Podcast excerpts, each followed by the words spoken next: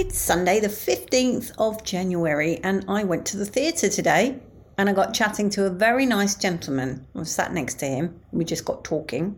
And rather than me tell you about the play, why don't you hear from him?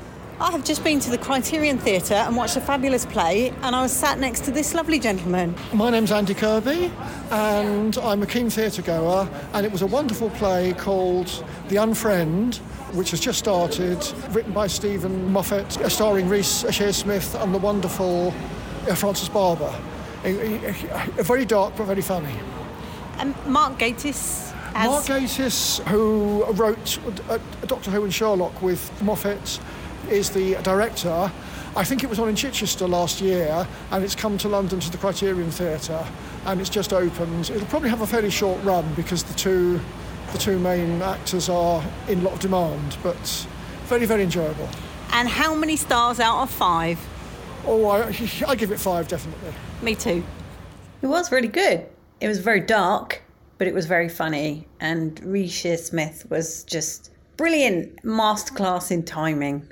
So that's one I recommend, although, as Andy said, it's not on for very long. As for the rest of the day, I had my call with Judy and we have set a deadline for buttons and balance. So, two weeks from today, I think that's the 29th of January, is when we will have finished our respective projects. I'm trying to do an animation, but I am struggling with it. I'll be quite honest with you because I can't work out what the payoff is. You know, I like my animations to have a little punchline, if you like, in the end, and I cannot work out what the payoff is for this one. But hey, we'll keep working at it. Judy's been writing a play.